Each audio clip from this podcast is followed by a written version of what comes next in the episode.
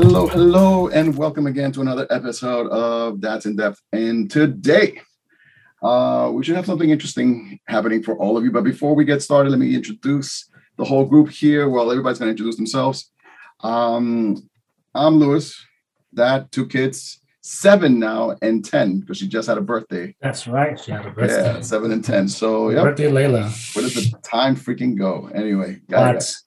My name is Rich. I have three boys, um, 26, uh, 22, and going to be 20 in, in December. Damn. That's wow. Okay. Jay. Oh, Boo, you want to Bad. go? No, bad. You're good. All right. Um, I'm Jay. Uh, I have two kids. Uh, my daughter is eight, and my son is eleven. All right. Uh, my name is Blue. I got uh, three kids um, 17, 19, and 26. My 26 year old is uh, finally, I don't want to say that in a bad way, but finally graduating college uh, with her, with, uh, you know, no more. She's done. So, awesome. great thing. New new phase in her life. Great. Nice. Congratulations. Great. Great. Congratulations. That's it. Yeah, Lou. You're, That's awesome. Yeah, that, that's great. Oh, just a quick note. Um, so my friend Fernate, he's actually uh, on his way. In about 10 minutes, he'll be in. And uh, we'll Okay. just uh, talk about that when we get in there. All right. So today we were thinking, you know what? What would be like a good sort of nice little episode for the three listeners that we have? And uh Three listeners. and maybe some information that they can, you know, uh, you know, just uh move forward, like pass pass along to other dads. maybe Hold, hold on, Lou. Do you know what you got to do? You got to find a way to set up like Q and A or something with these listeners that you have out there. That way they can ask you questions or whatever, and you know, Yeah, the, I mean, I could Yeah. try to. It's going to be a little difficult, like doing it live, I would say. But uh I guess we could just use the um the email and just kind of get Yeah. questions there, or you know, So, guys, whoever's listening out there, ask some questions. Love to hear from you guys. You know, Mhm. you have any insights or any topics? Let's go. all right, all right. so today, yeah, so today we want to make it valuable. So today we're going to try to look at what uh sort of advice we would have as like just like regular dads for other dads out there going through going through it pretty much. So we have a pretty good collection of dads here that have, you know, have some experience. Some as you've heard, you know, already have like older, you know, uh, older kids. Some of us have young, younger kids. And so if we were to, let's say, look at our lives and go back and say, like, you know, if I could go back, this is what I would, you know, change. This is what I would do. This is what I would improve, or this is what, you know, I would have liked to have done with my kids. Um, what would those things have been? So that let's say if you happen to be a dad in, in, in at that stage with your with your kids, you maybe have a, a bit of, of an insight into, you know, um, what would work and what doesn't. And of course, every every you know child is different, of course, but this is just sort of like our personal collection of experiences that will hopefully be, you know, um, provide you with some value. So this is pretty much what we're what we're doing today. So if you could go back, and if we were to like, let's say, um, let's begin with like the first time you knew you were going to be a dad. All right, and I know it's different for all of us, right? I completely get it. That's that's different from me 100 percent because we, as we all know here, those boys aren't biologically mine. Okay, um, they're mine in every other way, in every other form, in every other shape. I mean, my wife swears we have the same DNA, but they're not biologically mine. And it's fun. We had this conversation the other day. We had this conversation the other day. It was it, it, it was a, a joke conversation, but there was some truth behind it. And she says, "Oh, what if?" Because you know, my, my wife still can't get pregnant. I said, "Oh, what if it happens?" And I said, "What happens? It happens. I don't care." Oh, you don't think we're too also? No, I don't care. I'm at the stage when I don't care. I, I, you know, I'm not gonna, you know, I want. I would. Do I want anymore? I don't know. It has. I don't protect myself for it to happen or not, not to happen. Wait, you hold up. You, you want a kid right now? No, if- if, it, Hell no. if it happens, it happens. If it doesn't, Oh, it doesn't. I mean, you know, and and I- and then you know, a little off topic, but she was telling me, oh, you know, you would be a sucker with a with a newborn that's yours because all these times you were, you know, I had my youngest son. He he he, was three when I met him, and my oldest was ten. You know, so I didn't really have them. I didn't hold them in- as a newborn, and she said you would melt. It's such a different feeling. And I said, uh, I know, and, and I would love to feel that, but I mean, there's no really no rush or anything. But she says, oh, you know, what what happens is, what would you do if I do get pregnant? And I said, well, we'll deal with it. And she says, you don't, you wouldn't want to, you know, I don't want to touch any subjects here. You wouldn't want to get rid of it. I said, no, absolutely not. And she's like, wow, that's that's that. And I've never said that to her before. Be careful what the next conversation with her is. Yeah, I know. You might I be know. set. She's setting you up.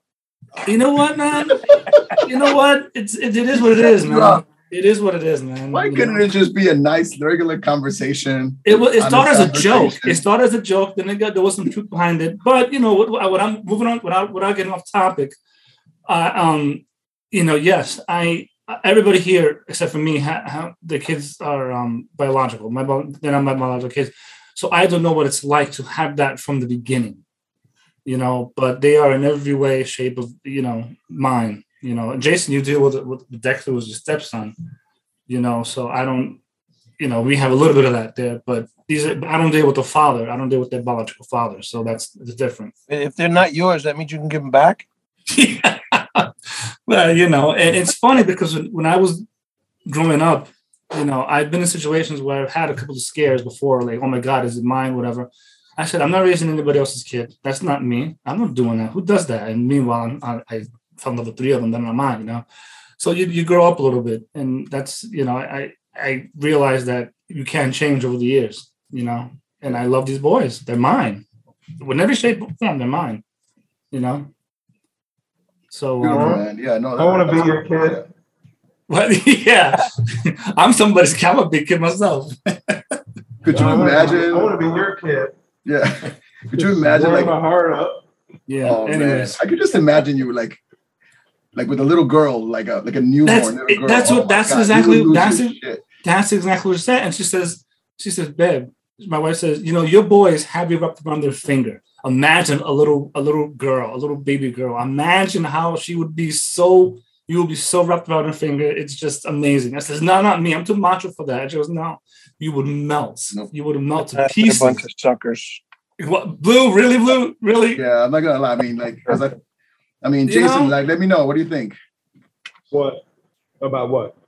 Like, you know, if if he would have had a little girl, like, let's say, like, you know, if he went back and you know, right after, you know, had a little girl, do you think it would have been like that? Because I would say most dads that I know that have little girls are, Suckers. they're, yeah, they're they pretty much have us. I think Suckers. That's Yeah. everybody here in this room except me. I would freaking do anything for her. Yeah, I don't know. I think I, I mean that that's the case too, but also like you also have this this I've had this thing in the back of my mind where it's like I want her to be strong and Oh, yeah, of yeah, yeah, also you I feel like there might be greater fear. Like I feel like I have a greater fear and a tighter, Here's here's the advice for our listeners. tighter leash. You know, there's, there's a little difference. You're looking for advice for our, our, our listeners. Yeah, yeah. Don't So be let's a- see. Let yeah, go ahead. Let's Don't say, be a let's- sucker. don't be a I don't know if that's gonna be uh something that they they can choose. Avoid it. But the thing is this, but I think that Jason is right. I think that you at the end you are gonna have to look at it and say, like, okay, like what's the, you know, what do I want my child to be? Like what um, you know, and then try to work towards that. I know that when I first heard that I was gonna, you know, that you know, Melissa was pregnant and I I actually got kind of, kind of scared. I was I remember being scared. And the closer it got to the to um to the date, like the, you know, the more concerned, let's say I was. And and even before, like while she was in the hospital, I was like scared shitless. And not even about like the biological components, like, because that's fine. I could do that. That's fine. Like it was more about, you know, I like I didn't want to fuck it up. I didn't want to like, you know, be a dad that would like mess up your kids or like, you know, feel like uh I may not, you know, do the right thing. And I think that that fear itself is um I think it's it up to a certain point it's a healthy fear because it kind of keeps you on your toes. I Um still have that fear. yeah, yeah, yeah. That's what I'm saying. Yeah. So My oldest is 26. I still have that fear. Of course, of course, You always think you're going to screw it up. of course. We're still learning, you know. yeah, so if you're yeah, so if you're a dad that's about to be a dad, don't worry about it. It's okay. Of course, there are no instructions, but as long as you have like honestly, I would say set up your support system. I think that's you know, a really it's, good. it's funny. good It's funny you said you said that. You just said something that's really it- they don't come with instructions.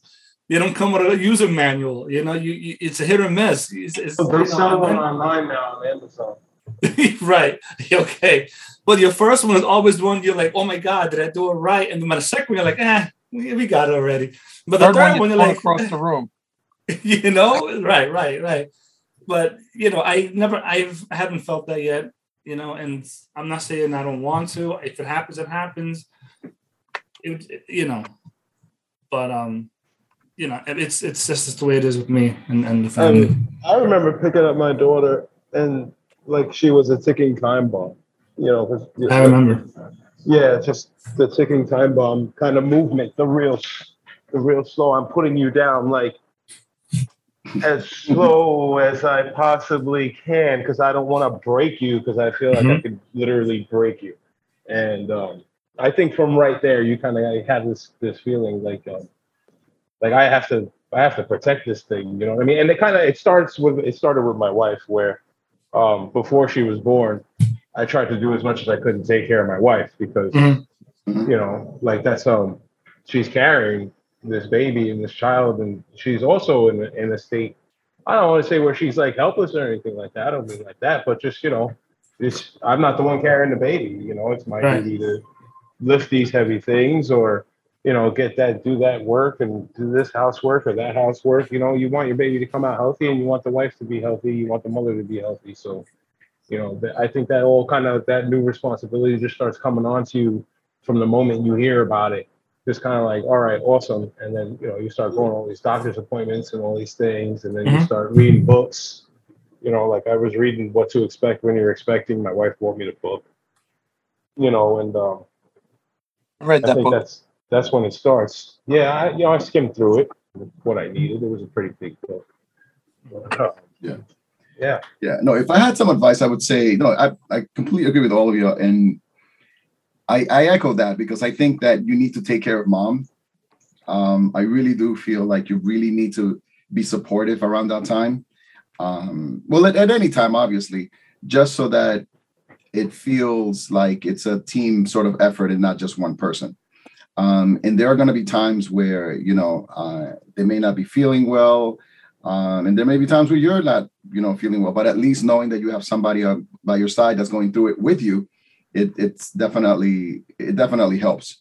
I would also say, like I, I mentioned it earlier, like also try to set up your, you know, your support system and try to set up, you know, what, um, you know, who will be there, you know, to, to sort of help. And there's no, you know, and I know that it, you know, some people, some families may not be, may not, may not have that, you know, that advantage of having, let's say, the grandparents available, or like, you know, or maybe like a like an uncle or an aunt or whatever. But if you do have it, definitely, you know, use that. I know that there are, um, you know, some um, uh, programs that actually have sort of this reprieve that they come in and they kind of take care of the child while, while like the, the parents go to sleep, you know, something like that. But like kind of setting all those things up is like a really important thing, I think.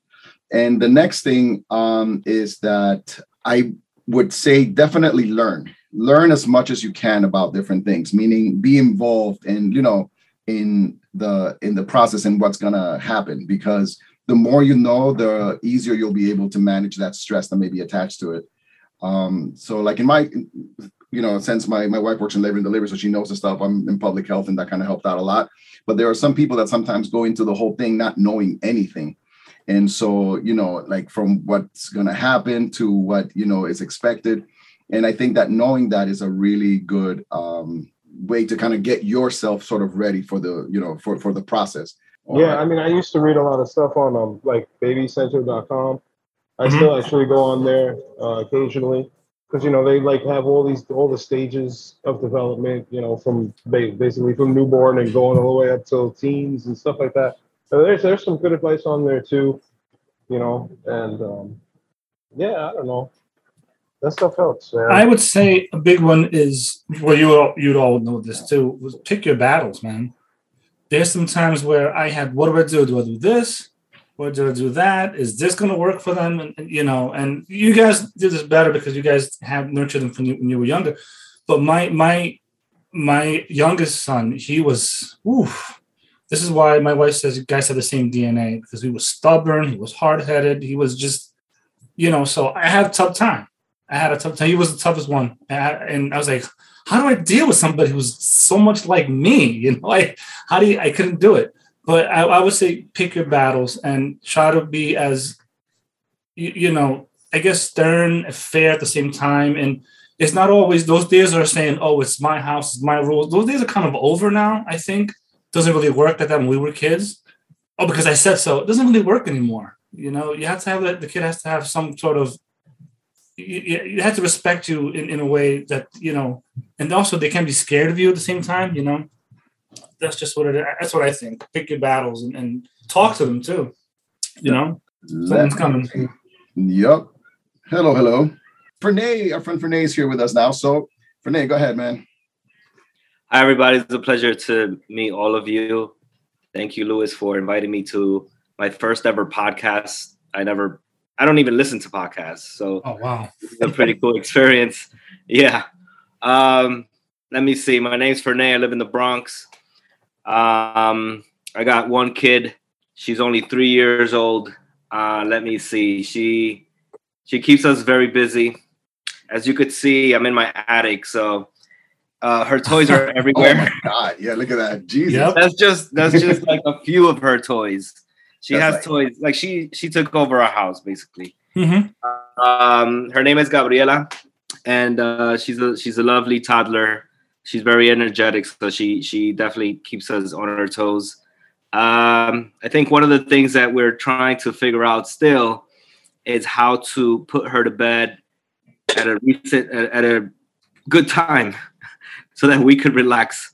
Because she's Let been going to sleep like around 11, 11.30, sometimes midnight, and it's driving us crazy because we have to go to work the next day. And so, hey, if you guys have any advice about that, please man, feel free yeah. to share. Dude, Oh, number yeah. yeah.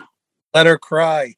Yeah honestly, honestly, yeah. I mean, to be honest, Mhm. I remember when I was younger, I went to to my cousin's house. Like he's a lot older, and his wife was training her daughter at the time, who was about actually about two, and changed to like go to sleep. And I and I was there for a month. It was in Peru, and I remember this because I was my room that I was staying was next to hers. So every time that she would do like you know, try to train her, she would cry and like a like a like a deep cry. And I remember being, oh my God, it's gonna be like this the whole month, right?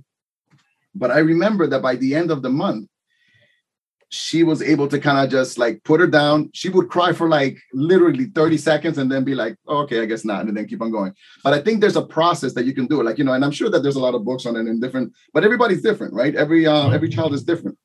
Mhm. But you know, going back to what Blue had mentioned, sometimes we have to just let them cry a little bit, and then you come back and you say, "No, it's okay, we're here." You know, please go to bed. And then you, when you leave, they're gonna cry again, and you come back, and you're like, you know, and then little by little, and like I said, and it took like my my cousin's wife like a month to do that, and so I, it was very impressive. And I, at that time, I was like, I was a teenager, must have been like maybe 13, 14. And Mhm. I was, yeah, I was like, wow, this, this, and I remember saying to myself, wow, it, it took a month to like have this, like, you know, little two year old kid, uh, you know, uh, learn how to like be on their own or whatever.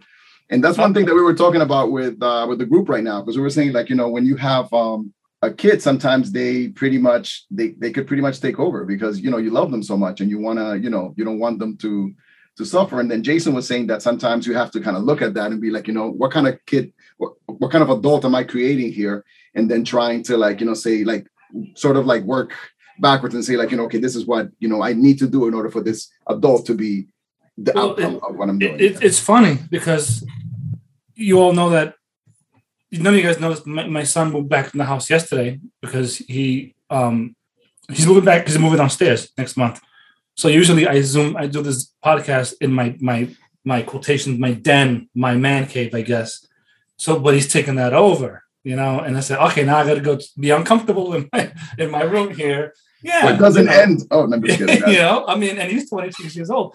I got what am I gonna do? No, get out of my room. No, I give him my my room so he could be comfortable, and I gotta be comfortable because you know in this little chair of mine. But hey, that's what you got to do. You know, like I said earlier, pick your battles. You know, you got to pick your battles. Yeah. Well, you know, So Fernand, really quick, when you found out you were going to be a dad, how'd you feel? Oh man, I was in shock to be honest with you. I was just kind of like, no way. I did. I pulled one of those. Don't sound like everybody that I was no scared. way, no way. Yeah, I remember um, Olalia. That's my partner's name. And um, she gave me a picture of a of a baby like fetus, and I was like, "What?"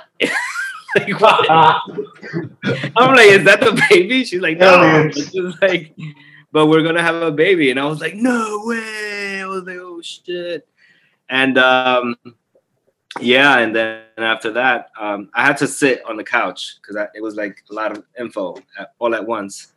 And I, I remember I was coming back that day. I came back from a meeting uh, with the YMCA. Remember, Lewis? We, Mhm. we used to do those trips. Yeah, yeah. So we had one. Uh, uh, um, had just come back from a meeting, so I was a little tired. So I just had to sit down because I was just like. And then she told me, well, no. Then she did the gender reveal probably like months later. Um, and she told me it was gonna be a girl.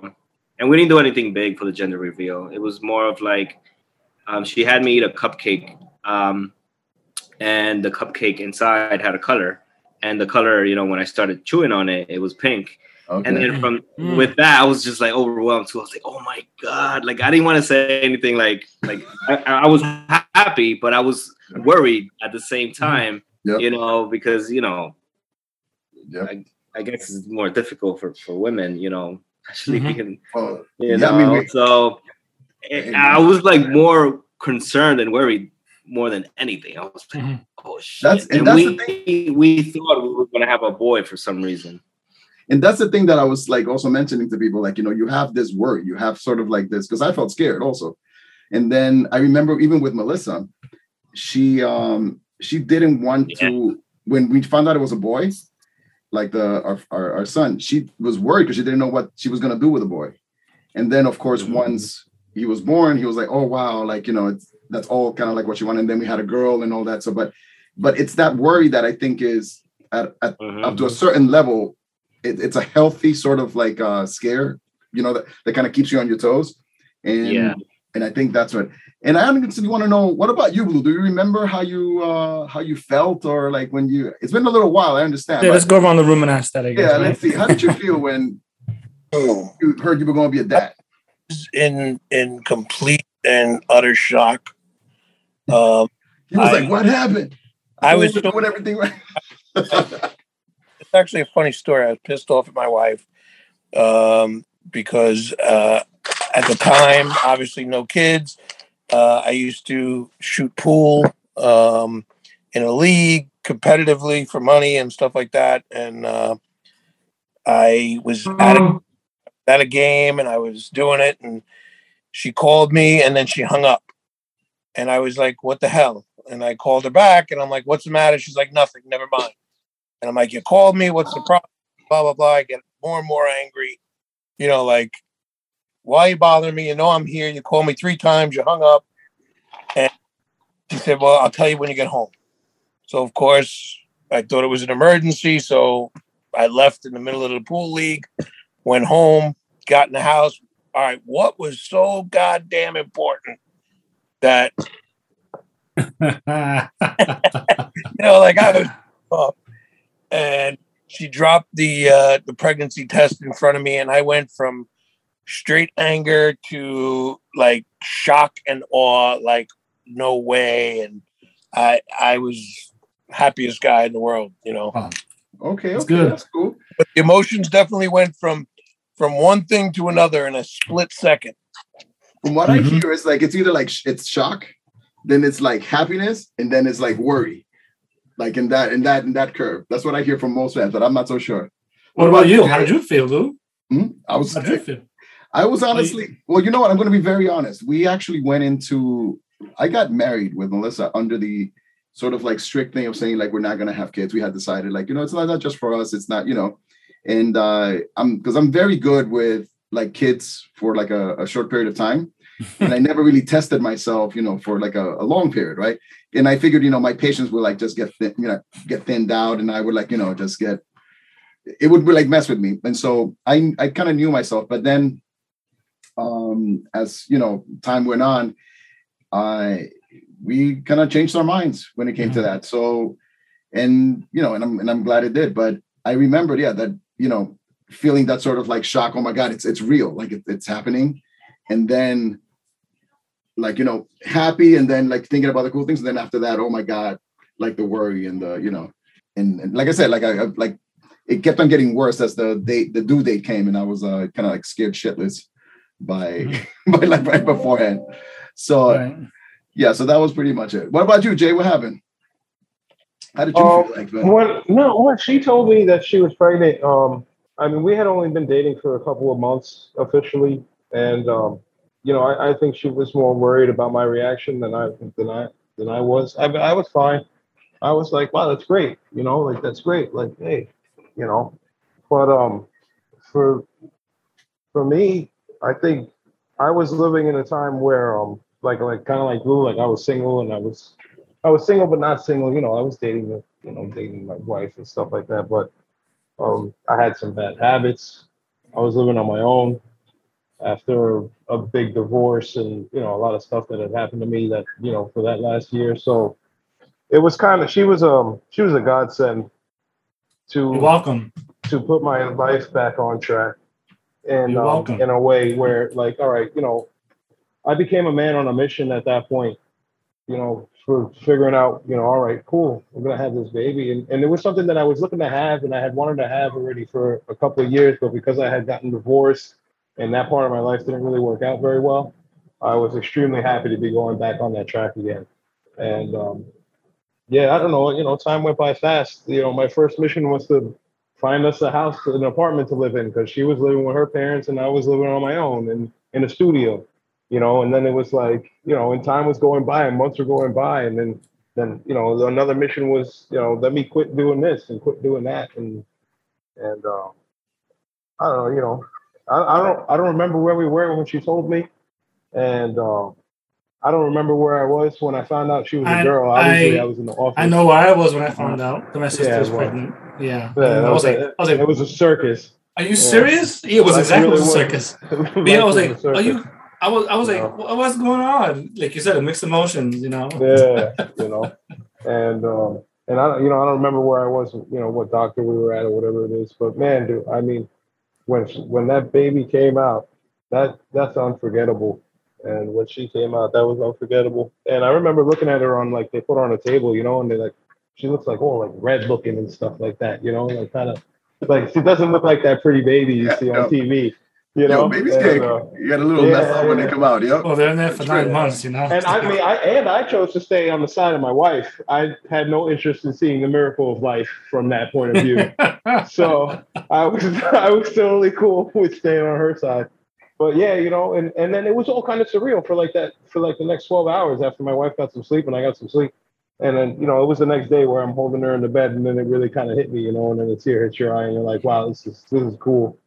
And um, yeah, man, that was kids are cool, man. You can change your life for the better, really. You know. Yeah. I know To some change, people yeah. that have improved their life because of it. Um, I know a guy that, you know, Melissa and I, we were always saying, like, you know, I don't know how this dude's gonna be like a dad, man, because it's like, because you know, it, it's one of those guys that you're like, I I don't know if you could like you could barely take care of yourself. How are you gonna be as a dad? And then we were really surprised at how great of a dad he is. He's like an excellent dad. And so, like, you know, sometimes it like it sometimes it takes a little that little extra push to kind of make you sort of like a better person. So that's like a really nice thing. So, you know. And how is it when you know, like it, you know, in, in your case, Jason, and also like Richard, like if you're going to be inheriting, you know, these kids as a stepfather, right? Mhm. Um that could also get a little scary because well, you know, that, well, well, that wasn't the plan. You know, funny story is, I've dated, you know, for for what's his name, the new guy. Those three boys aren't biologically mine. Okay, they're I inherited them.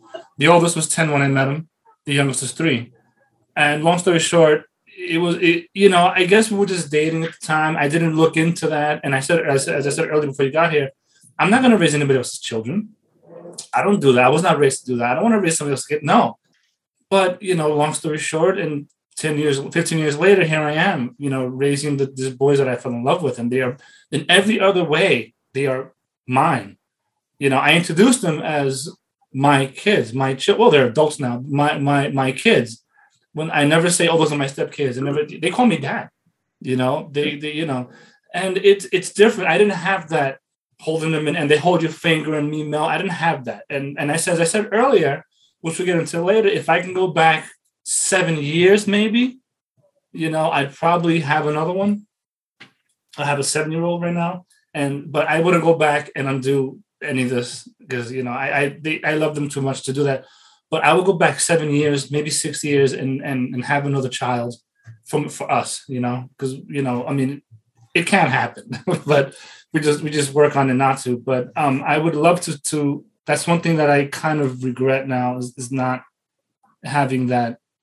It's it me being mine, you know, mine from me, and so, you know, that I, I, should have done it. You know, I kind of regret it now. We, that's something we talked about, and now you know, she's not mad or anything. She doesn't regret me or anything. She doesn't resent me for it. But um, I wish I could have done it. You know, it would have been nice, right? I think inheriting um, Dexter was um, the the fact that his dad was around is a little bit different than Richie's situation. Yeah, it is very. So, but um, so I think that took pressure off in that kind of sense where he had his father figure in his life already and was going to be there on a regular basis. And um, but for me, I, I think my number one, what kind of stuck in my mind was to make sure that I am, you know, I'm responsible for this child. Like they are my own, both financially, physically, emotionally. Um, and you know, my wife always said, just you know, it takes things take time and you know she kind of explained like you know you, you know you know you it will take more effort on my behalf to create a relationship a positive relationship with him than it would be if it was my own child you know, she Exactly. always reminded me Exactly. that and um you know and you try as hard as you can you know i mean you know i work a lot too and uh, try and be around them and, and stuff like that and spend time with them and stuff like that but um you know, it's it's tough with kids because they don't they're not all exactly like you. Like you know, Richie mentioned that uh, one of his sons was very much like him. Dexter was not very much like me. Um, I I think, and you know, it's funny because he's a very unique sort of boy. He doesn't like. He's not that he doesn't like. He he's not. He was not into sports. He was not a roughhouser. Uh, he was not a very loud or obnoxious kid. Um, it wasn't until he got older and then he started getting into video games where that became something that we could relate to Mhm. and kind of spend time doing you know. And then there's other stuff that you know more on the art art side and creative side of things you know. So yeah i don't know that's been my experience so far. But um i am very thankful that his father is in the picture and doing his thing and, and is also a responsible person. And uh, we're all thankful for that Is there anything that you thinking about the whole journey now? Would you go back and sort of redo or change? oh i mean woulda shoulda coulda right i mean Exactly. I don't know. Uh, but honestly, not not so much with the family or anything like that. Uh, if there's anything I could change, I don't know. I read more about parenting before I got before this we moved in together. But I think I, I think we did pretty well in adapting in adapting to all that. I mean, as soon as we found out that we were going to be moving in together and this was going to be serious, I, I came home from work and I didn't go home. I went to my wife's parents' house where she was living at the time and I started putting in a lot of FaceTime there with my stepson and with her family because we knew we were kind of going from zero to 60 a little bit, you know. Uh, we had only started really seriously talking to each other that January, and here it is in October, and my wife's pregnant.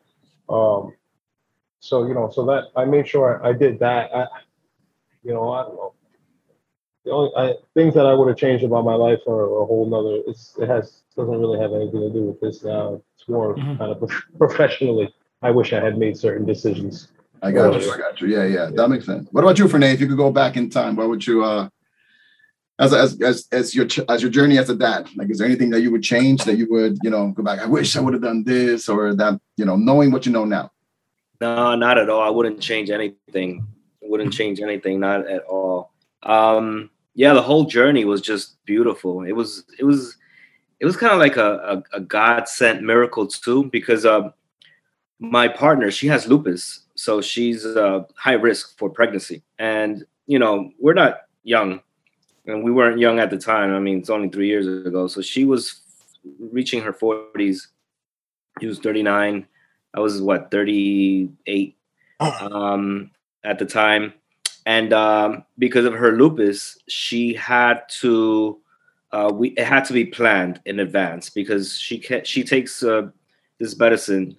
Um, it's called Coumadin, something like that, mm-hmm. where it's a blood thinner and uh, it prevents from her uh, getting blood clots because uh, she had a, a, scare when she was like 19 years old, and um, you know she had a blood clot and she ended up in the hospital. So then after that, they put her on this blood thinning medication for life. So because of that, um, you know she couldn't get pregnant and be on that medication.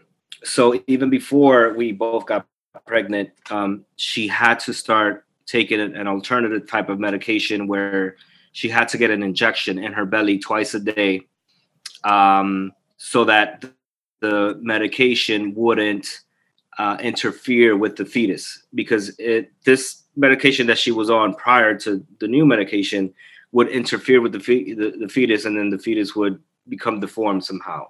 And or you know uh, it could be a stillbirth or it could be mm. you know, so, so it, it was very complicated from the beginning but we said you know what? We're in this together and we're going to make it happen. And you know we just put all our faith in god and um you know and not one moment did i ever doubt that you know she was going to have complications or anything like that. Um so just from the beginning it was kind of like we knew what we needed to do. We saw a lot of doctors. I went to all the doctor visits with her prior to and also when she when we got pregnant. And she was monitored like by by a very good uh, doctor. And uh, you know we made it happen. I would i remember giving her the shots twice a day. I remember her having bruises all over her her belly even while she was growing you know throughout her pregnancy. Um but that journey is just like made us appreciate parenthood even more because you know, when this baby was born, it was just kind of like, you know, she was perfect and she was alive and she was beautiful and I was there for the birth and everything. And, you know, it, it was just a, like a beautiful journey. And I even, you know, you know, I could probably say like, oh yeah, I wish she didn't have lupus or she didn't have these complications. No, because, you know, I feel like that complication just brought us together even more and it mm-hmm. made us appreciate our baby uh, even more now, you know, because she went through this. And a mm-hmm. funny story about this, um, you could probably look this up too. I forgot what they called the babies born with this, but um, because she had to take a, a shot twice a day, uh, you know, we kept the needles, we kept the the syringes, and um, when the baby was born, when Gabriela was born, we did a photo shoot with Gabriela and with her surrounded by all these needles that you know her mom had to take while she was pregnant. So it was it was it, it's kind of like a very you know special mm. uh, thing for us. So yeah, I wouldn't change I wouldn't change it for anything. That's awesome, man. Yeah, because I I guess in a way it's like a blessing in disguise to have to have gone through that because it really does make you appreciate sort of like the miracle of of where you mm-hmm. of that outcome, right? So yeah, man, that's I'm very surprised. And just as on a personal note, like, did you guys ever consider adopting? You know, we we we've talked about that now too because she's high risk. We've, you know, we would like to have another child, but it's very risky, and we would have to go through the whole, you know, her taking shots twice a day, even before we get pregnant, and you know, it's not guaranteed that you know the baby's going to be you know okay or anything like that. So we talked about adoption. I mean every now and then it comes up and we kind of like just sit on it and then it comes up again and then you know but yeah we we thought about that. Okay cool cool. All right man. Mm. wow what about you blue? If you can go back be like you know not change a thing um, I think I'm very blessed with what I got. You know, I think, uh, you know, the only thing I might change is is myself. You know, uh, yeah. myself the knowledge that I didn't have when I went through it the first time. If I could give myself that knowledge, it would have made things a lot easier. Uh, but change anything really? No, not ab- not. Honestly, I would do the same thing. I would just probably just improve myself, meaning like I would probably gain some more knowledge on different things. Mhm. Yeah. What do you it's think? it's it's funny because um I just mentioned this earlier, but uh somebody asked me this. I talked about this at, with, at work a couple of days ago, and and I asked him if he can go back and go back and and become what he wants. to Let's say like if I was to go, let's say somebody told me. You don't want to become a film director. Oh, you can become a film director, but go back 25 years and do everything right to become a film director. Do, do your, life goal, your, your dream, my dream job. And up until about five years ago, I, I would have said, yeah, I would have done it. But I learned that I wouldn't have Ilio. I wouldn't know you guys. I wouldn't have my boys. I wouldn't have my wife. And that's what makes me happy, you know? Mm. I sacrifice a lot and I've gotten rid of a lot of things to get where I am now. Okay, I don't have the greatest job. I don't make the best money and I'm not a film director yet, but I'm happy where I am. And would I go back and do things differently? Absolutely. I wish I could I could have read more. I wish I would have been I wish I would have done this and done that. I mean, I was almost a cop. I was almost in the military. Yeah, I wish have, but then again, I wouldn't I wouldn't have been here where I am now with you guys. I probably would have been married with, with two other kids. I would have had that, but I, I don't I'm not happy. I would I don't know if I'll be happy. I'm happy now. And up until about five, six years ago, I said, man, I would no, I wouldn't do it again. Now now I know what I have now, and I wouldn't do it again. I'll go and change things. Like I said, I probably go back five, six years, have another child, you know. But um, to go back and undo everything and lose this here, what I have now, I wouldn't do it. I don't think I, I'm. I'm blessed. As I want to strangle my kids every fucking day. I do, really. I do, all of them, and they're not even living here with me. But I, I love him to death. I love my wife. I want to strangle two at the same time. She's not listening, is she? You know, and and but I, I'm, I love him, and I'm, I wouldn't change anything for him. You know, I wouldn't give up anything. You know, there's there's a I don't know if you guys like country or Garth Brooks or anything like that, but uh, Garth Brooks sings a song that's called uh, "Unanswered Prayers," Mhm. and it's uh, and the lyrics go, "Thank God for unanswered prayers." You know how many times you said, "God, please just give me this one thing." Right. Okay. So sometimes, if he would have given you that one thing when you asked for it, you wouldn't have what you have now. True. So sometimes you thank God for unanswered prayers. Right. You know. Right. Right.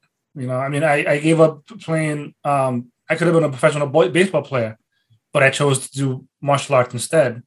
You know, I could have been a musician, but I chose martial arts instead, and and I wouldn't know you guys. You know, I, I wouldn't have the Ilio. I wouldn't have would I would have my family. I met my family through Ilio Taekwondo. It's a blessing. It was meant to be with them. You know. And and it, it's funny because I was talking about this the other day with another coworker, a little off subject. But when I at- proposed to my wife, I asked my oldest son, who was about 14 at the time, I asked him, I said, I want to marry your mom. What do you do? He starts bawling, just crying. This is, yes, yes, yes. He was waiting for me to ask him. And then I just gave him a hug, and that was that. The weirdest day of my life was that proposal. But yeah, I, had to, I asked him to marry her, and he said yes. You know, so yeah, that's that's the way it was. you know, blessed. That's awesome, man. It's uh yeah, I mean, we have to really look at it because we don't know, right? We don't know if we would have like um would have even been here because we could have gotten, you know, hit by a car if we would have done something, you know, like like some weird shit that would have been like, you know, completely like uh Yeah, different. yeah, you know, Yeah, but- tragic or something, right? Yeah. Is there anything that you would like uh, recommend to them as far as let's say newborns? Like Hmm. what if you can go back and be like, you know, I would say like don't be afraid to like personally, because I kind of felt what Jason had mentioned that you know, you always feel like you're gonna break them. Mhm. They're like like new, and you feel like you know like you gotta hold the head because the head just just plops Yeah, off. So like you're like, I would say don't be afraid of that and handle your kids. Like like hold your kids and please your kids, and it's fine. They're they're gonna be just fine. It's okay. They're they're made to be, you know, they're they're new, but they're very resilient, like a very resilient body. Obviously, don't shake them or anything. Jesus, don't be a maniac. but like, but you know, but you know, play with your like handle your kids and change a diaper or two. Mm. And, and trust me, poop at like a newborn is way better than poop at a, a three year old because when they Yeah. start eating solid foods and all that, that's a different. I don't want to mess with that at all. so I would say, yeah, if you're a newborn, yeah, get in there. Don't be afraid to hold your kids to like you know to play around with them, to tell them you love them, and to get dirty, man, get in there, like, and just change them diapers. By the time I was done, I would say um changing. I could actually do it with one hand. I was like, I was dope like that. I was be able to like, you know, change a diaper with one hand and hold. It's so once you get to that level, you know, we're good. We, we, we can speak, but I would say that that would be my main thing. Just definitely go out there because I know some parents that, well, some old school parents that wouldn't hold their kids because until they were like a little bit older, for fear that they may hurt them. Mhm. So, but I'm, I'm in my head, I'm thinking you're losing so much time that you could be bonding with them through that, you know, through those like developmental stages where they get to see you. Because in the beginning, their their range of view is very short. So the, the closer you have them to with you, the the voice and all that is it's very you know important. So that would be my thing. Like, don't be afraid to handle your kids when they're newborns. Definitely do it. Mhm. I I'm sorry I can't give advice to that. As I said I know, I know, I before, know. Yeah. my I, you know if I can give advice to stepdads. Anybody stepdads out there can give advice Yeah, to that. I was gonna know? say, yeah, no. I mean, but then again, I don't have like teens or anything, but I'm I, I want to know what you say. So if you've had newborns in your life, what would you say would be one of the real things that you would say? Uh, Louis, I remember when you when you told me that story that um, you um, you were good at changing diapers with one hand. I tried to do that. that was not working for me. Yeah, man. it's hard. It's I tried to do that, I couldn't get it. But uh, anyway, um, I think uh, one of the, the the the things that I took advantage of when my kid was born was that um, I used to work at the zoo at the time at the Bronx Zoo with Lewis. I took advantage of that time off, that that parental leave, those three months. yeah. I took every day, and I, I, I think I even stayed an extra week, and I probably would have stayed longer. But um, my boss at the time was calling me to come back. But man, those three months were just so beautiful. I mean, it was just my partner and I, the baby at home. We were, you know, we we used that time to bond a little bit more, to learn about our baby, to to learn how to take care of a kid because we had never had a kid before. I mean, I had never even held a, a baby for more than, you know, two minutes prior to me having a kid. So it was like a whole it was it was a learning curve, the way they mm-hmm. say it. But yeah, I learned so much about myself, about you know, babies, about uh becoming a dad, becoming a parent, co-parenting. Oh man, it was it was beautiful. I, I love, you know, I, I think I want to have another kid now just so I could take that time off. Let me, Do it let me ask a over again. question. Let me ask a question, Uh, and I want to ask actually, Blue. This is to you because you're a little old in the group. You're more of a more of a boomer. Do you agree? And I don't want to touch any tough things. Do you agree with that? With men getting that paternal leave? Because I know some people in the older bracket don't agree with getting that time off. Um, I I gotta say, being a, I'm torn because I'm a business owner. Mhm. And I- Mhm. That worked for Mhm. me I, I know. That's why I looked at you too. to to say, you know, oh yeah, a guy gonna go off for for the child. But that being said, I'm gonna say that one of the things that I would also change and do different is I was of the provider mindset. You know what I mean? Like I went to work. My wife took care of the, the, the kids. I worked all day. I worked night. You know, I, I did what I had to do to provide for the family. And I think that I would have, I don't know if I maybe also use that as an escape. Like, okay, you take care of the kids. I got to work.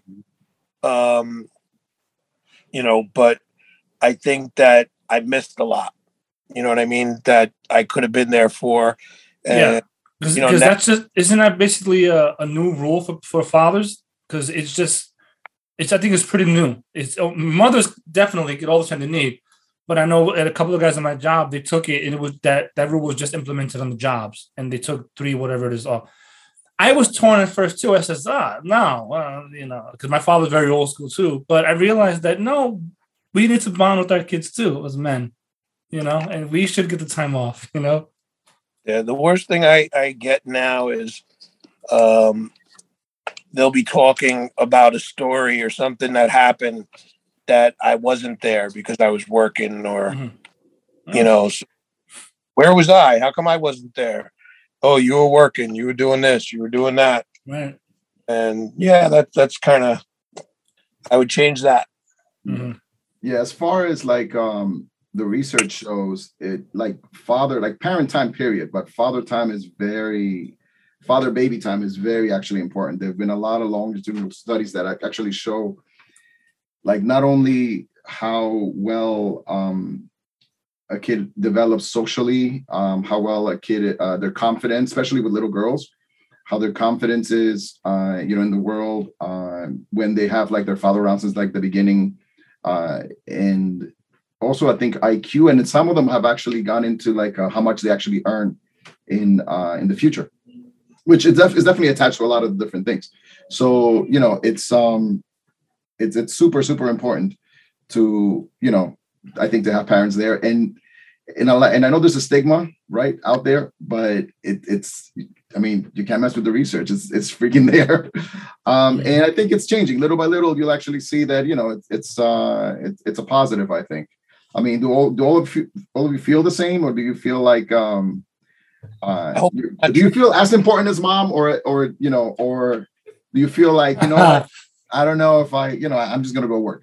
do well I, I talked about this the other days with somebody too. Do we really need father's day? I mean all we need to do for me is give me the remote control give me the beer leave me alone. We don't need a father's day. Do we need father's day out there? We got to be celebrated? No i don't think so you know? I took off a week after my daughter was born. Um, and I think for a lot of people, it's going to depend on their financial situation, whether or not they choose to take the family medical leave act.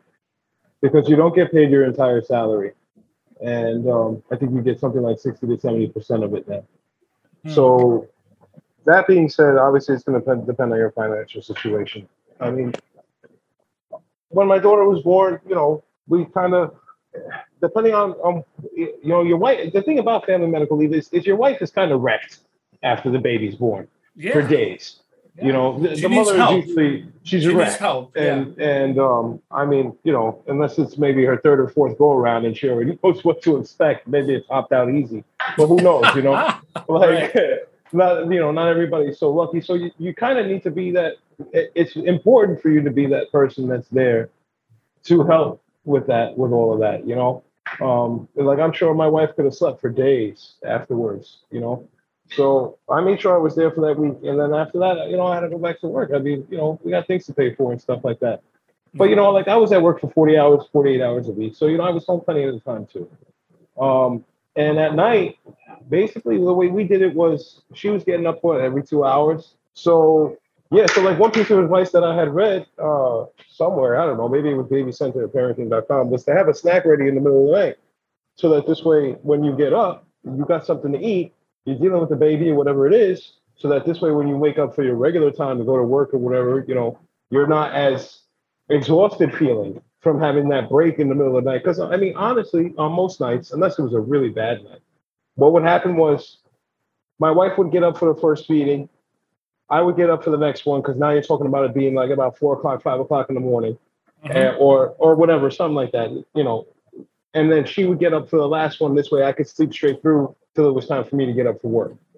And when I when it was my time to get up for mine, I would you know give her a feeding, whatever it is, and be heating up a bowl of oatmeal and eat that while she's drinking her milk and you know put her back down to bed. And that was that. You know most nights we just went like that. And baby just wants to get fed and changed and is ready to go back to sleep you know there were harder nights where like i had to go in the living room and turn on the tv and like rock her back and forth in her little chair rocker for you know for a half hour 40 minutes.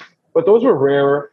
And if it really got to a point a certain point then i would just have to you know go wake up my wife and be like look I, i've already been with her for an hour. You got to take over now you know? And um so I, I tried to be very involved with that. I mean my wife she she breastfed. We she we did a combination. So it was combination breastfeeding combination um uh, with the the formula.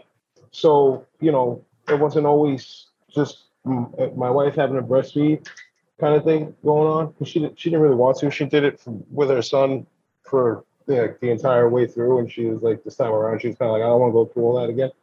So, um, which was cool to me because it allowed me to feed my daughter, you know, and have that moment with her where she's getting fed, you know, from the bottle and everything. And it's just kind of, that's kind of special too, you know, it's, those, those some special moments also.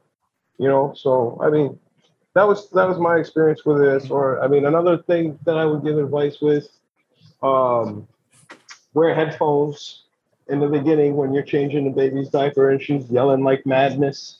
Um, I needed headphones. Uh, I was talking to my coworker the other day. He had a newborn son too. He was like, "Yo, you had to put on headphones too." I was like, "Dude, I could not be in that room with the baby screaming like that. My ears felt like they were going to start bleeding. Like, like I was like, yo, so get yourself a good pair of headphones. At least you know Um, she has good lungs. That's good. All right. Yeah, dude, dude, it was just like it was crazy, and she was in a tiny room too. It was kind of like a half bedroom. So, um, so that was one. And you know, if if you're not a singer, then you know, learn to sing, make up songs. I mean, I think I still make up songs with my daughter once in a while. We make up a song. I'm I'm singing songs to this day that I've been singing for the last eight years at bedtime. You know, and it's like a, and it's only like a 40 second song, and you know, like 70% of the words are her name, but she still that's she still wants to hear it at bedtime, you Yeah. know. And um, and even with my son too, he you know there was one that me and him made up together that I'm singing to her, and uh, you know he doesn't really have the same bedtime anymore. He goes to bed later than her, but he'll come in and I'll hear him, you know, when it's his time, a little here under the breath singing the song a little bit too. So Mm. you know that's always that's always fun too. You know, you learn to sing. There's so much more advice you can give, but I don't know. Yeah. Well, that's a good one. Like, what's like, what's your go-to for you know, uh, calming your kids? I know that when it was uh, so my wife works in labor and delivery, so she was able to teach me how to swaddle a baby, like with the the covers, and that works really well. So, and being able to like you know have the the white noise as you're going, you know, with as you're saying like shh, like that actually Mhm. worked for them. Like I said, every kid is different. And yeah, there's so many out there. Just try it out. Try it out. And what about for the let's say the terrible twos or sometimes threes or fours? What advice do you have for that? Uh, That, that's really for everybody because I know that your youngest, even Richard, was like uh, three. So Three. No, no, you no. probably got him in there, yeah, too. I got him at three. Um, well, uh, we were dating at the time, you know, but he was, he was, he, my, my youngest son was so, so, um, he would not talk. He would not go like my, my wife tells me the story where she, he, she knew that she can turn around and he'd be at her side all the time. He wouldn't leave. She knew that he was always there. He was very shy, very timid. I don't know what the hell happened now but he um it was different with him. He was he didn't think he speak. still is though. Oh, yeah, oh yeah, that's a different story. He's twenty. He's gonna be twenty. He's a stupid teenager now. But in the beginning, he was so he wouldn't talk, and that's what was so mesmerizing about it. I was the same way. I, I he wouldn't. I say, "What's up, Joe?" He'd look at me like this, you know, and and, and then I, I guess it was that's probably why him and I clicked so well because we were so much alike. The, my middle son Nicholas was, was was all over the place. He was five when I met him. He was all over the place. I couldn't keep up with him, you know. And the oldest one was, was ten. He was a little more mature, but he was ten. But my my youngest is what probably why we clicked. We got along so because I knew him the longest for most of it. He doesn't remember his biological father, so um, it's different, I guess. When you know when I just meet him at three years old rather than him being a baby at three years old. But I'll tell you that he was a wreck. He when he got to know me and when he got to become a pain in the ass, he was a pain in the ass. He's very stubborn, and you know, there's times where I just wanted to. There's out of all the kids that I wanted to hit, like really, it was him. He's the one that gave me the most trouble growing up. you know, they all drive me crazy, but him, the youngest one, was the one that gave me the most trouble. You know, but uh Yeah, the reason I ask is because it is around those times where they do those like public displays of like just rage. Like you go to the store and then they like you see those kids that are like in the middle of like the aisle and just like on the floor screaming. right. Well, like- yeah, yeah. No, my kids never, my like, kids never did that. Not in public, at least. But they, there are times where he's very stubborn. He's very, he's the youngest, and he was very quiet. But there, there's only, there's been about three or four times where I really had to back off and say, "I'm gonna hit this kid." And I, I, I don't know what I'll do if I, I don't know what my wife will do to me. We all want to hit our kids. We all hit our kids at one point in our lives, right? right? We all have. We all have it. We're I've been hit. I was I, hit maybe I- three yeah, I times. just want to know how you all is not handle when your kids bro. had, have a freak out like in the in public. How did you, You handle know? that? That's Like- not gonna happen. Well, you're a little blue. You're a little older, you know, and you I'm pretty sure you hit your kids too. And you got, I, I know you got hit, Blue. Come on now, you got hit. I know that. Look, what are you kidding me? I know that. You know, my not having a tantrum in a public place because they know better. Ask them right here. I would not. No. This- I know your son. Trust me, I want to smack your son sometimes. Hello, Steve. I want to smack your son many a day. Started with it last week, right, Steve? Yep. Anyways, moving on. no, but my my my son's never um credit credit to my wife, you know. She she they would never they they never threw tantrums like that. Then well once and maybe once or twice I know that my youngest, I keep mentioning him, him, but he he got him under, under my skin the most. And um I don't hit the I don't hit them. I don't hit them. My wife did all that stuff. She hit them. And um but evidently you guys know my, my boys they're great kids you know they're, they're great you know they're older now you know They look pretty cool. What about Yeah. you, Jay? Any have you had any of those uh times where you're like in the middle of the whole like you know supermarket and just the, the whole Yeah. freak out's happening?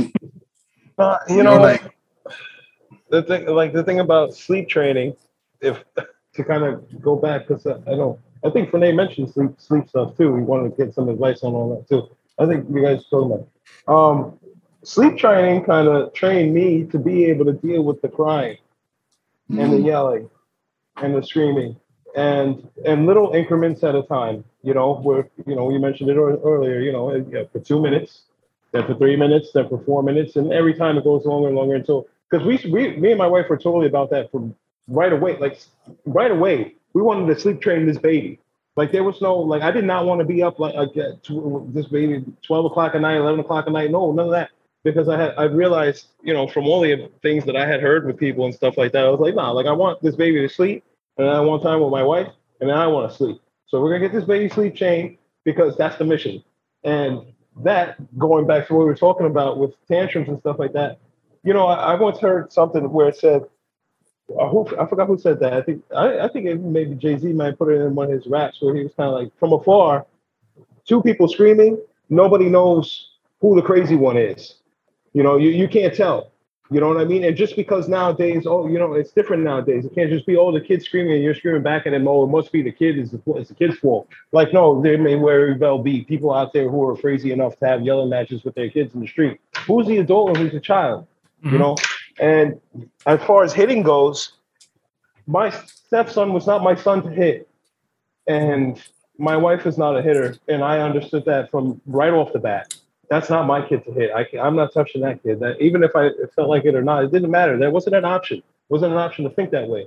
And then as far as my daughter goes, it was my daughter. Like, how could how could I ever think about hitting my daughter? You know, like I feel like shame just thinking it like to, as that as an option. You know, Well, so as i mentioned know, earlier those things don't really work anymore they don't work well, anymore they work for us better. you know? No, it, you know, I wouldn't say that either. You know, if you really wanted to dest- like really make me destroy and destroy me as a four-year-old boy, you pulled my Nintendo out of the room and I didn't see it for two weeks.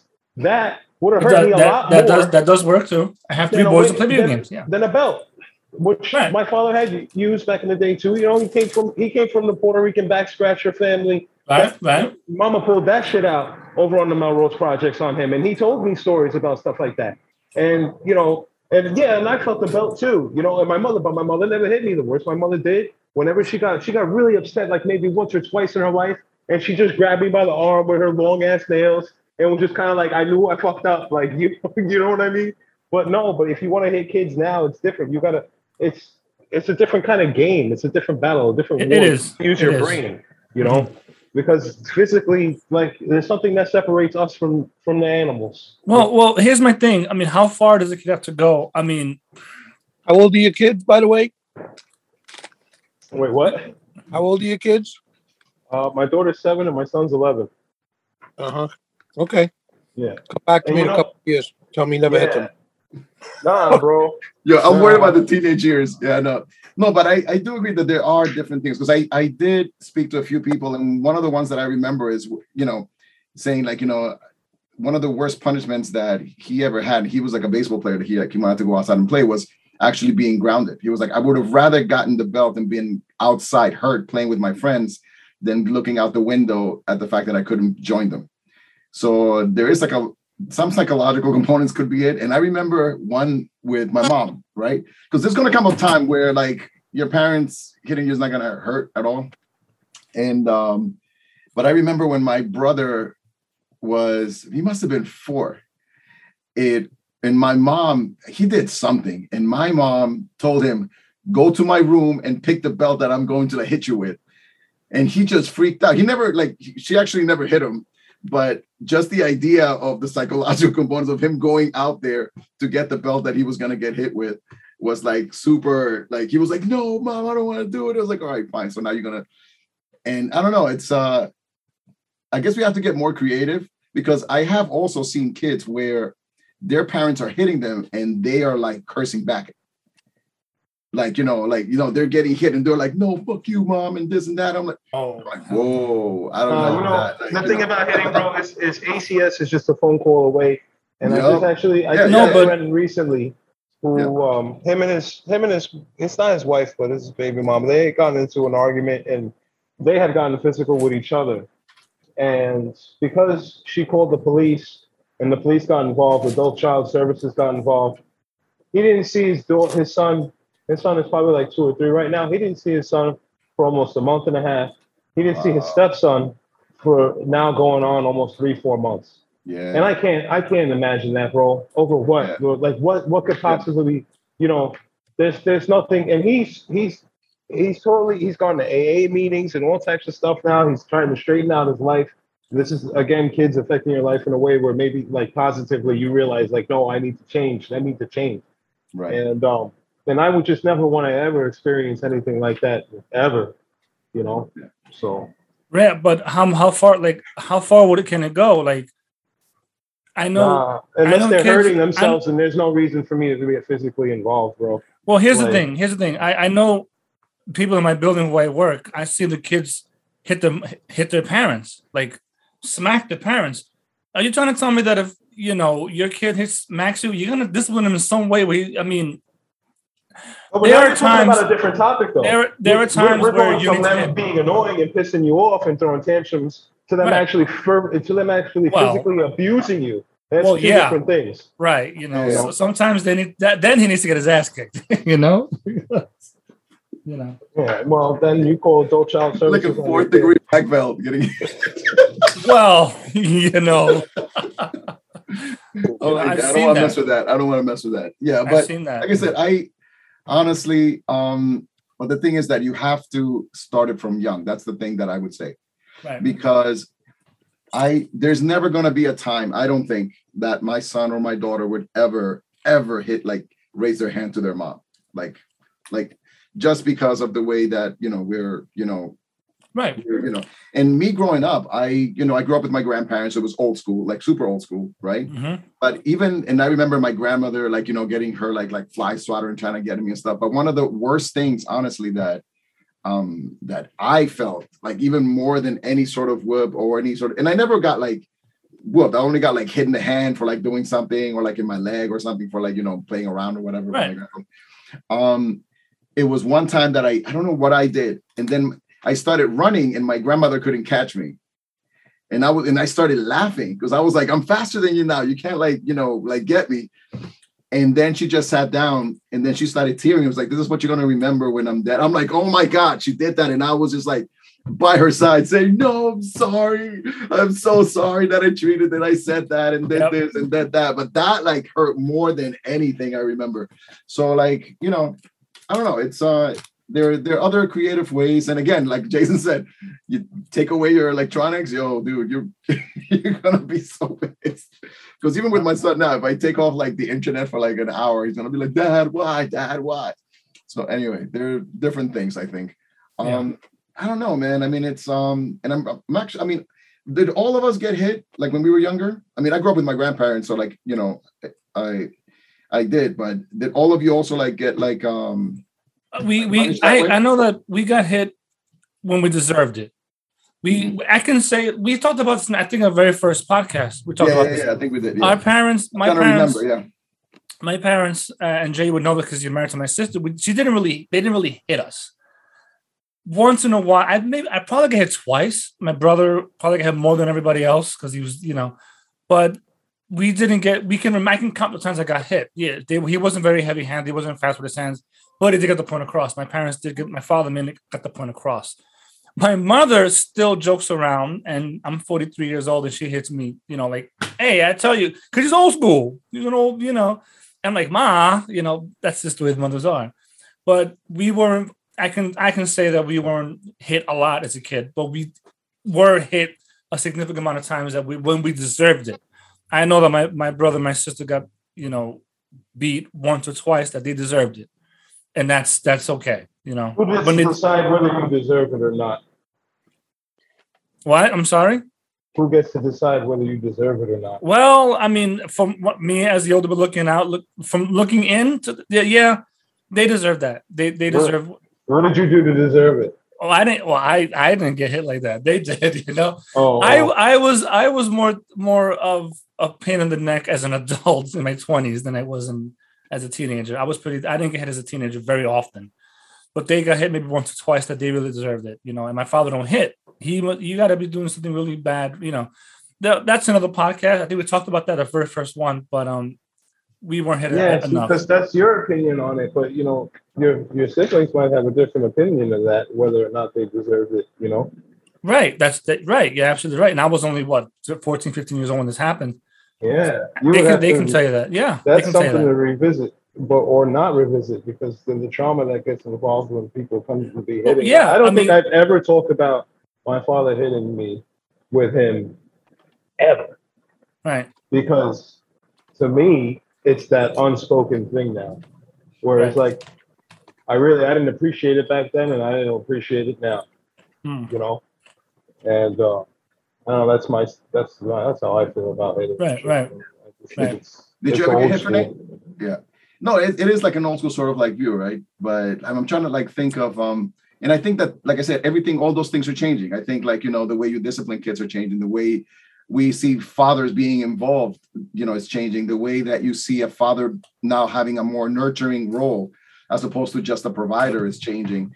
Like, you know, I I spoke to uh um I think it was my yeah, the the, the husband of uh my wife's cousin and I and I was talking to him and I'm and he was saying like you know my my daughter you know I I could he was just joking around saying like you know but he honestly doesn't need his mom because I could pretty much give her everything that she would need like you know so God forbid something happens like you know she's gonna be just fine because I not only will I be able to nurture her but and provide for her but I'm you know I'm, I'm loving and I'm doing that and it's becoming more and more um like accepted right so like those little things I think are are, are changing what about you Fernand did you ever like uh did your parents ever like you know did you ever talk back? Because you were like a nice guy, I think. I don't know, like I, I don't know if you, your parents would ever like do anything. Um, I think I got hit like once or twice. I don't really remember. My dad wasn't in the picture when I was young. We were growing up in Colombia, and my dad left to the U.S. You know, typical immigrant story to find a job. So we stayed back in Colombia with my mom. But before my dad left, I remember my mom telling us that my dad told my mom to hit us with a belt if we acted up. So I was like scared. I was like, I don't want to get hit. But my sister was a little bit more, um, she was like the rule breaker in the family. She's a little bit older too. So I experienced her getting hit by my mom, and my mom would do like 10 uh, Mhm. whippings with the belt, Yeah. and she would make us take uh, our pants down. And I remember seeing my mom do that to my sister once and like counting, like, oh.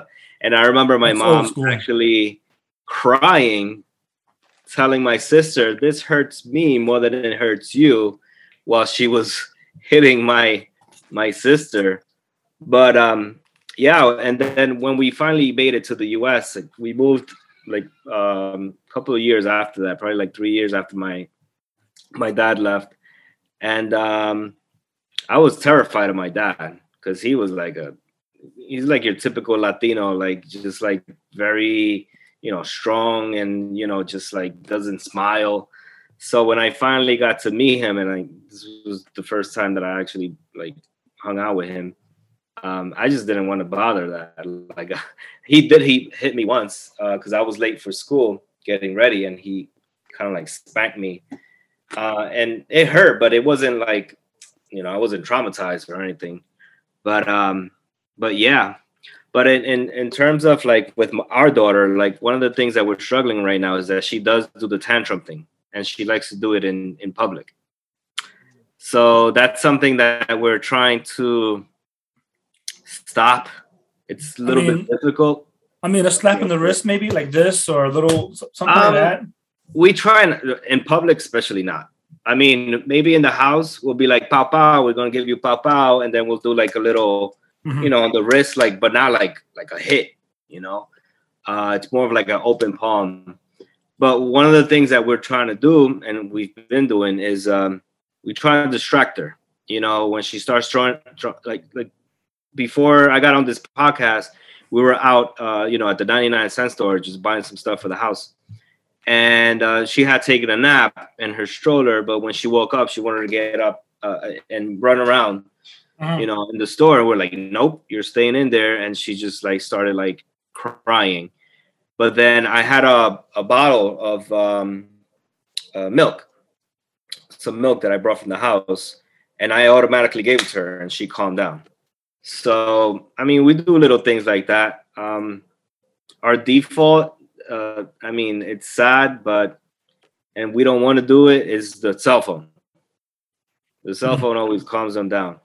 But I mean, we're trying to find other. I mean, if you have any advice, like feel free to. Yeah, no, it's dude, it's um I I we even do it like with their like switch or whatever, like when they have like like fine, Uh-huh. take it, like you know. Uh, we are trying to cut that down, and I know that during school we have like strict, you know, things. It's only when they go to like taekwondo, like they can do that. But Mhm. throughout the week, they don't have any video games. It's only like after you finish your homework on Saturdays and maybe Sundays. But yeah, I mean, um, yeah, it's it's just about being able to remain an adult while that's happening, and it's difficult because you are going to lose your patience. I think it helps to to be able to withstand the cry of you know of, of your kid um and be able to you know be okay with them being upset and it's and it's difficult sometimes to do that but i think that's like one of the like big things i would say that you know of this because it's it's going to be if we were to give our kids everything they wanted at the time that they wanted we may be creating you know um entitled people that may not be able to work or like you know operate in the world in the Yeah. real world because Yeah. once you become an and one, when you go to school you it opens up really quick like i you Mhm. know so like if you have a kid that's like you know always like that right like that gets everything that they want and then when they go to school and they want the same thing to happen and gets and somebody gets upset or they may throw a tantrum or throw something at another kid the other kid's gonna be like yo this is not your house like, so it's so we have to be able to kind of just have that you know uh be aware of that Pick your battles. Pick your battles. Yeah.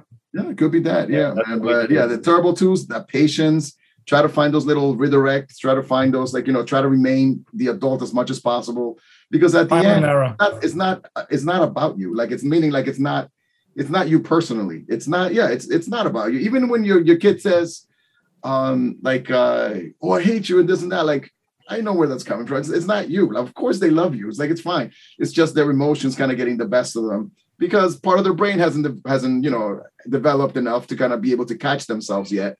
So their their emotions are pretty much kind of taken over. And it's you know and sometimes people you know may not you know realize that. And they may take it personally or they may like you know think Yeah. that why is this kid being like this with me or like you know Mhm. at the end you just have to kind of you know disassociate from that and just be a parent and it's tough because we're also human we also get emotional right but so when when does that stop? Like the terrible twos, the terrible threes.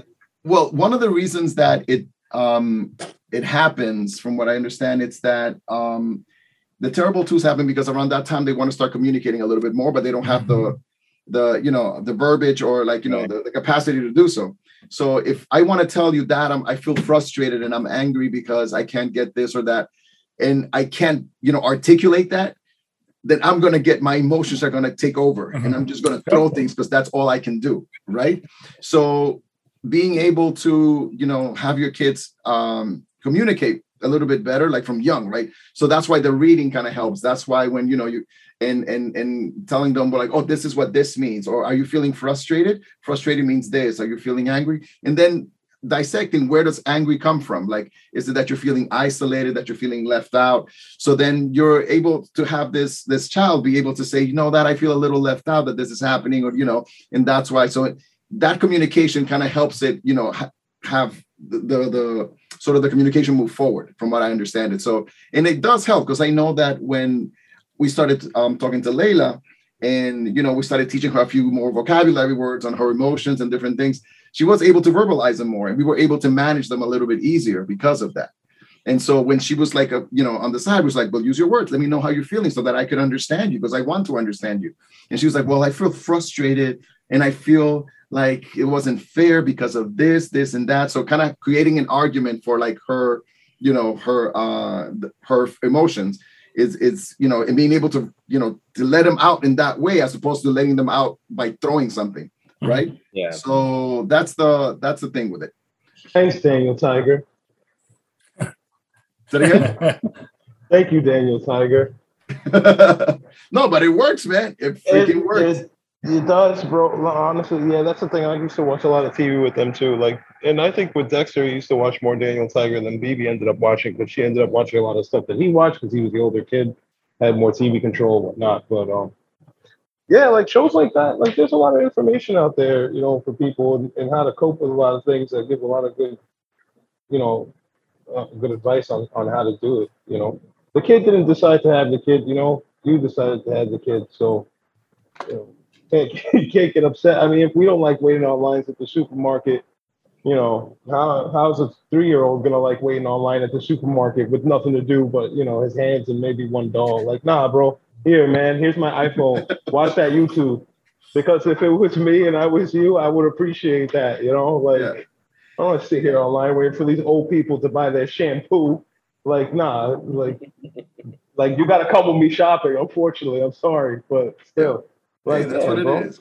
But you know what? You, everybody's going to get through it. Uh, You will get through it, and it will hope. And I think that as long as you have like a loving family, you will hopefully never get to the point where, like I said, where you know you just become like a horrible person that is just a complete sociopath that doesn't care about anything and like will hit and be violent with anybody, right? I think that as long as uh, I know that um, modeling is a very important part. So if they see you as a part as a parent, be you know who you want them to be, they'll hopefully be able to know, oh, this is the way that we're supposed to behave. And that happens, and you see that when they're like very young too. Like when something happens, sometimes they look at the parent and we're like, okay, how are you reacting? And they're like, okay, that's how I'm going to react. So kind of like when uh you're let's say you're you're afraid of spiders, right? And you see a spider and you freak out, right? The kid will probably act the same because they're kind of getting it from there. And and sometimes, it- and I'm telling you, if you see like little little kids, sometimes like one year olds even, when something happens, they'll look at their parent and be like, okay, what what how are you reacting? Okay, then this is how I'm gonna be. I'm not are you scared? Then I'm gonna be scared. Is this supposed to be funny? Oh, it's funny. Okay, so I'm gonna laugh too, right? Yep, so it's one yep. of those like, you know, yeah. So Yep. it's one of those like things that kind of, you know, you have to kind of model too. So yeah, man, it's it's it's tough, but it does. I think it does. I go away. I think once they start socializing in school and different things happen, they, it does go away. And the problems just become a little bit uh bit more difficult when they get, you know, when they start kind of gaining their independence. Mhm. And I, I would like to hear about this because all of you, except I would say for in, in my case, and I think also for Nays, we haven't gotten to like the teenage years. Mhm. So like uh well, I guess with um with Dexter and with Lucas being almost like the same age, they're kind of getting in there. But do you see like um like a change from them being young? How old was Dexter when uh you got involved, Jason? Three. Three. So oh, so you were able to Three. see that change then. Yeah, he's 11 now. So, um, yeah, but you know, I mean, the door starts closing. That's what happens. That's what it is. Yeah, yeah, yeah, yeah, yeah. Yeah, the door starts closing, and they want privacy, and you know, and, um, you know, and then they get friends that they communicate with on a regular basis on their on their, you know, tablet or whatever it is, and They stay in the bathroom for hours. yeah, well, yeah, That's well, something else, man. That's something else. I did. Yes, it is. Um, he's not good Hours. either. Yo, you- he's either very good at it or very bad at it. I don't know. Yeah, yeah. I don't know what that kid's eating. Yeah. So yeah. Um, and you know what ends up happening is, is I feel like you got to work harder for their attention. You got to work harder to be involved. You gotta you gotta learn and listen and ask questions, and it doesn't Well- get any easier. That's Talk sure. My my my kids and A and Luke's, bit. and Blue's kids are in their twenties. You know, well, all all my kids are in their twenties now, and we have different problems now. Now it's oh, I need a car, or oh, I need money for gas. Oh, my car's broke down. Things like that. Now it's different problems they, as as they get adults now. Yes. So it never it never stops. It's never gonna stop. You never stop being a parent. I'm still Yeah. doing it to my father. I'm like, yo, pop, I need this, I need that. Or pop, what do I do? It's never gonna stop. Being the parent is never gonna stop. But there's just different problems now, you know. So what advice would you have then? Let's say for me or for like, you know, for Nay or or Jason, or you're like, you know, for like, you know, once your kid turns 13, 14, like what what do you say? Like, okay, have like you know, we're saying like have more patience with their toddlers, right? Try to be the adult, right? Try to be Mhm. so what advice would you Well, say? wh- when they get older, they, they'll they'll they'll understand more, you know, because my kids are my kids work. Two of my kids work, and they're in college. They understand more, but they don't, you know. And I tell them if you need if you need me, we don't coddle our kids. And we talked about this before. We don't coddle them. If you guys need me, we're going to be there for you. And my, my kids are very independent. One works nights, and, and he has a uh, he goes to work and school, and he, he lived on his own up until yesterday, you know, financial reasons, whatever. But um, and just be there for them, you know. But you got to let them, you know. He's 26 years old. He has a girlfriend and everything. We can't hold him by the hand all the time. But when he says, "Pop, any this, need that," I'm there for him. You know, just you got to know how to, like I said earlier, pick your battles and just be there for him and, and listen to him and, and talk. And and I my two sons older to drink with. I drink with them. you know, a lot of parents don't like doing that. I know one of my coworkers says, "Oh, that's wrong. He's your son," but he's also my friend too. You know, I, I you know, he's my he's my boy, my buddies. You know, I drink with them. I don't know if you guys Better, agree with better, that. better with me than by themselves. Exactly, somebody else. exactly, exactly. You know, So where does that um that's a it's a nice little line, right? To kind of walk through, right? So when does that um go over that line of like friend and father, right? Uh Oh, they they do know that that's that's a good point. That was, that was a good point. And I had a, I've had this discussion with my, my middle son, saying you got to remember that I'm still your I'm still your your, your dad. You know, it, it- when they when they grow up as a teenager, as when I was a teenager, my father and I told me and I told my son, oh, we're not friends. I'm your father. But as they get older, they become more of, of a buddy. Like my, my three boys, they're my buddies, man. All of them. Right. You know. all right, so let's say they come to your house, you're like, yo, let's get some drinks. Dad. I'm like, all right, cool, all right. And then right there, and then they kind of open up and they start doing like, you know, setting up lines of coke so they can have some coke. Oh, yes, that's no, no, no, no. You're like, you know, that's- like, no, what? no, no, What no, are you no, no, doing? no, What no. are you- Yo, That- dad, it's that's just coke, the dad, it's okay. just coke, man. There's no, no, no, no. You're not- There's the line. I thought you were my There's a friend, line dad. What there. happened? There. No, no, no, there's a line there. No, no, no. You went there. That's dog. crazy, Louis. I'm saying no, but that's what I'm Yeah. saying. Like, where does that Oh. where does that go? Like, where I does don't that think, like, uh, yo, get the uh, hell out? Like, I put I don't think somebody's kid is gonna be like, "Hey, Dad, you want to do a line?" Yeah, that's no. I'll be like, excuse me. Dan did it like a smack after the head. Yeah, That's you smack him upside the that's, the, that's that other line we were talking about. That's Exactly. When you smack 'em. That's you smack him. get him out of the room. You're like, but but but leave, leave the bag, leave the bag around. But yeah, it's one of those like, yeah. But that's what You I'm guys, saying. you guys will learn. thing is this: I want to, and, and when it comes to teenagers, right? That's one thing that I'm saying. Like, you know, and Well, I'm that's hard. dreading those lines because That's hard. I agree with That's Jason. It's going to be very hard to kind of stay Yes. connected. So that's what I'm saying. Like, how did you stay connected? Like, you know, as through those years. What about you, Blue? Yeah. Oh, I'm sorry. Go ahead, Richard. Well, a lot, a lot of it, a lot of it, I have a lot of support. My wife is very supportive, and you know, a lot of it, believe it or not, is is the taekwondo that I teach. They're very, my boys are very disciplined, and not everybody's into that. Yeah. My boys are very because of that, and I knew that when I got involved with, with these kids, that they're going to be extremely disciplined. For Fanay, who doesn't, I don't know if you know, but I run a martial arts school, and I'm, I'm the master there, and Lewis's kids there, and Blue's kids there, they- they're there.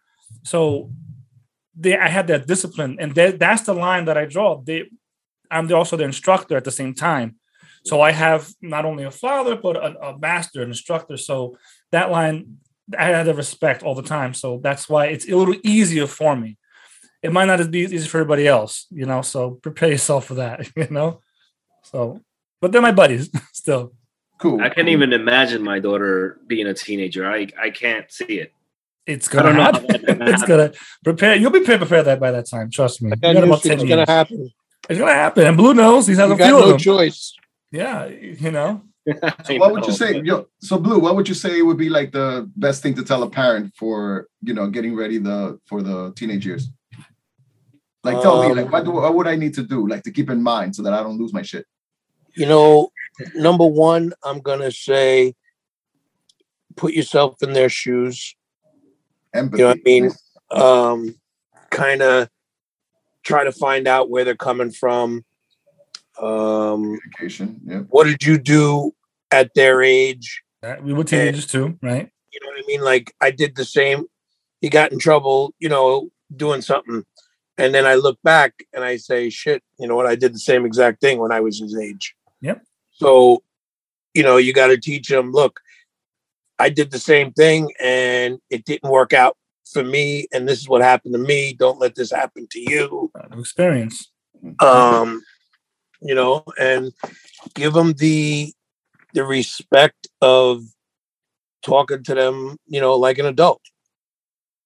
Mhm. Um, you know, uh, that's really Yeah, no, I, I agree with that. Honestly, I think that giving them their voice and having them feeling like they are that what they say matters, and I think it's a huge. Yeah, for you- any- use your only your words. kids, but for any youth.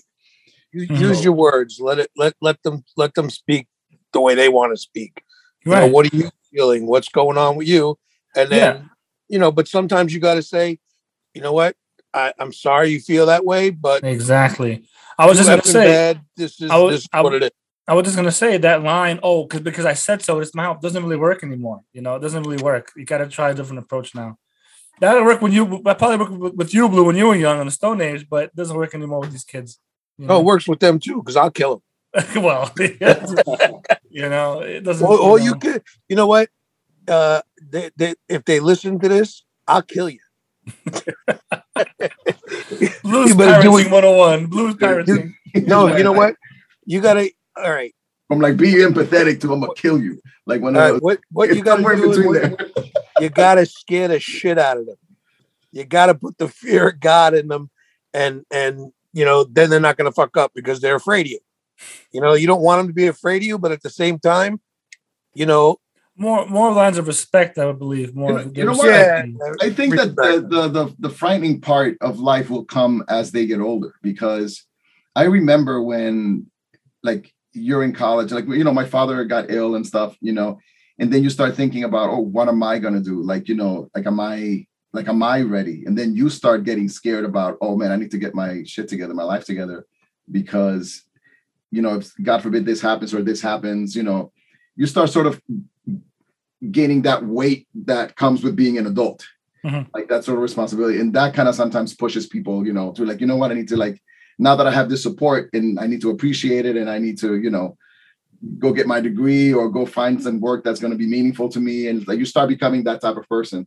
Um so i think that comes i think with just age. I don't know when i mean i'm, I'm thinking about myself and i'm you know i'm thinking nobody really uh pushed me to that like you know or made me feel like scared. I think i did that for myself saying like you know i need to I, I need to get my stuff together because my life is gonna like if i need to get to this point i need to start moving towards that direction. So um i don't know man. It's uh i don't like i said i don't have teenagers but um You will soon. i know but i'm just saying like I, it's uh i think it's gonna be more to happen. difficult i think it's gonna be more difficult than i would say any other and i and i work with you so i Right, so I do know like, but but this is something 24 seven thing.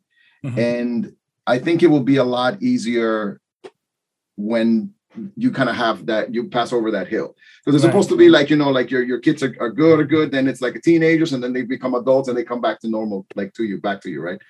So yeah, j- just um, for for for context, uh, Lou, um, your son Lucas, and Blue, your son Steven were you know I love them to death, but difficult to work with, man.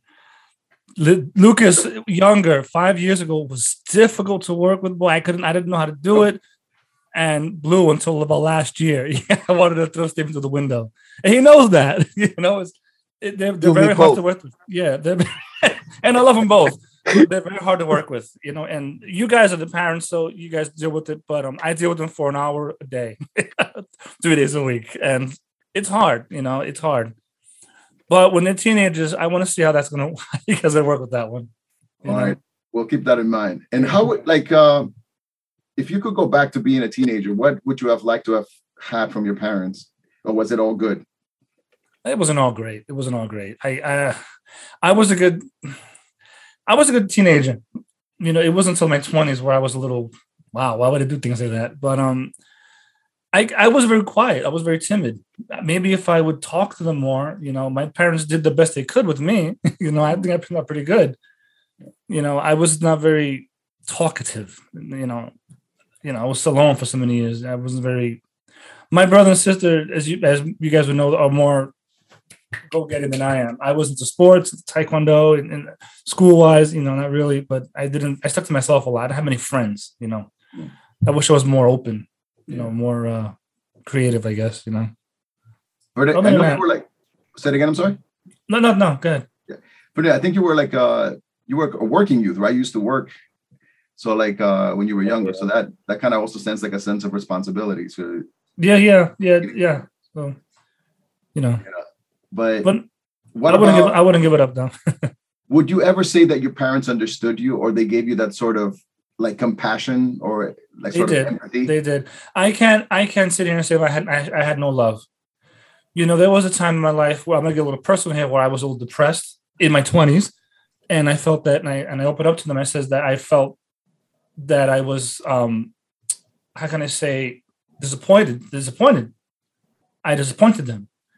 I was about 24. And you know, I don't know if you guys know, but I had a little bit of a scare with, with another child that I thought was mine, whatever. Jay, I know you know that.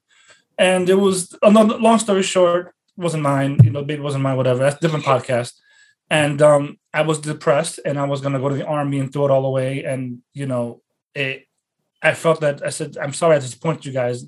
And they said no you're not a disappointment. And then they, they opened up to me and says and they asked me did we ever show you love? It says yes i felt love but i felt that i didn't show it to you guys back and i wish i would have done that be a little more loving i'm a lot more loving than it now than i was back then I just, if I can go back and, and undo one thing, it'll be that. I wish I was more talkative to my parents and me initiate the conversation than just them, which is a problem that I have now. My wife tells me that you never initi- initiate something. You know, I'm there for them. Daddy, let's do this. I'm, I'm there, but I never say, let's go do this, let's go do that. I'm not really, I don't come forward like that. I wish I can do that more. And that's had an impact on my life from back in the day. So, yeah. I think about you, my Jay? teens, um, I don't think my parents. I'm going to give them their credit where it's due, but I don't Mhm. think any of them were prepared for handling my teenage years because of their own personal issues. My parents separated and divorced when I was 13. Ooh. Oh, So I don't. I think they were both dealing with a lot of different things, and um, I probably fell through the cracks sometimes, and had and got into a little bit of trouble here and there. Uh, that probably got overlooked because of a number of reasons. My mother working full time and then coming home, and my brother was only seven at the time. Um, you know, so I had a my my leash was my leash went from I don't know it, it got very very long. I mean, I ended up in you know hanging out. I hung out with a friend of mine who was a very good friend. He lived on Fordham Road, but I went you know from Fordham Road to crossing the bridge into you know Manhattan side of the of the, of the Bronx, and and I got around to a lot of different places, and you know uh, lost my virginity at a young age, seeing a girl all the way in Brooklyn, and um, you know so I mean I don't know. Well, I guess I'll be that kid, bro. Like if I could have expected better from my parents, it would have been to, or something else I could have wanted from them would have been to figure it out and work it out and stay together. But um, obviously, as an adult now, I know that that's not that's easier said than done for a lot of people, you know. So, but uh, you know, hey, I mean that's just not easy, you know. I don't. I mean, looking back on my father and having to move out of the house, and now you know you're every day you're with your kids, and then all of a sudden now you're not and then my mom trying to hold all that together too. And then my parents were not the type of parents who were like um, how my wife and and uh, my son's biological father is. They didn't co-parent. You Hmm. know, there was one had something bad to say about the other, and the other had something about bad to say about them. And and it got to a point where I really just kind of exited stage right in the situation and Mhm. got into high school and started playing football, and then just kind of I was just did my own thing and never really wanted a, a dime from anybody and just said, you know, if I'm going to do this, I'm going to do this on my own. And that's what I got out of that whole situation, you know. Um, I'm sorry about Yeah. that because I know that sometimes that could feel like a little bit lonely and like I guess that support kind of goes away, especially when it's not when the focus is not on on sort of having this family, but more on like like a combative sort of a, a life with somebody else. And I and I, Well, I see that. it, you know? Yeah, yeah, yeah. Because I, I see it with there was this one couple, he was telling me that, you know, that all he wants is to see his daughter, but he can't because the mom won't let him. And and I'm like, who do who do you think you're hurting by like, you know, like not seeing, not letting your you're like a father or a mom like be with their kid, like, you know, Mm, yeah. like it's uh, you have to come again, you have to be an adult, you have to be mature enough to say, like, you know, that's this decision should not hurt anybody else. If anything, it should provide even more support and love so that they feel that it's you know that it's still something uh you know that they can navigate through in a nice way. But yeah, Right. man, that sucks, man. I'm sorry, man. That, that really Well, you know, I think being 13 was kind of like, well, you know what? I've had enough independence, right? Like I'm allowed to go out after school and hang out and you know play baseball and do whatever I want till whatever, you know, seven o'clock at night. And then going into high school was like, oh, I joined the football team. I might not be from back from practice till like six or seven o'clock at night. Like you know, like I kind of. I guess I lucked out in the sense that I was going to be going towards a lot more of independence, kind of that route anyway, you know. So, um, but you know, that I mean, that is what it is. I I wasn't like a grade A student or anything like that, you know. And I'm sure my mom had her hands full with my little brother. You know, he's seven years old at the time. So, and my father didn't live in his. He didn't finally get his own apartment until he didn't ever get his own apartment. Actually, lived with my aunt for several years after that until he remarried, and he's been with that late. And that was years later. But you know, and um, it wasn't like Dexter's dad. He- Dexter's dad kind of he um you know when they separated he i mean he lived with a friend for a few for a little bit but then he went and got his own place you know and he got his own place and then his son was with him every other week Now, he was already with him every every other every other weekend but now he was with him every other week and my father didn't really have he didn't he didn't luck out that way you know yeah. so um you know, his job wasn't that great you know he had he had jobs that were good enough to put food on the table and pay the rent he didn't have jobs that were good enough to pay the rent for your your sons living in this apartment and also put food on the table and pay for your own rent at the same Yeah. time yeah. you know and also rocky like she never asked she she never asked um mark for uh child support or anything like that you know because it was kind of like look if you're taking them every other week and you got your own place then good man then do it. Like i don't need i don't we don't need your cash. You're taking care of him half the time. You're doing your thing. You know Yeah. my father didn't really get it didn't work out that way. So you know but that's Yeah. that's rough. And there's a lot of teens i think who go through that also with separating divorced parents and all kinds of shit. And you know Hmm. uh, it was uncommon because i went to yeshiva growing up. And all the kids that i knew in yeshiva their parents were together and stuff like that and then when i got to public school at the same age all this shit happened at the same time i lost my grandfather my parents divorced and i started going to public school Um, so Damn. you know, when I got to public school, I actually helped me with a lot of that because I found I got I came into contact with a lot more kids It was more common. who were already in that situation. More common. So, Mhm.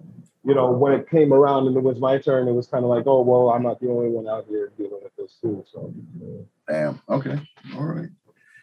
Jesus. I hope That's we've a- been been very helpful for you. Um, Yeah, no, I'm looking at the time. I'm like, shit, it's already eight. yeah, yeah. I hope it's been helpful. Hope you don't go back and say, I'm not doing that ever again. Hope you come back next time, you know?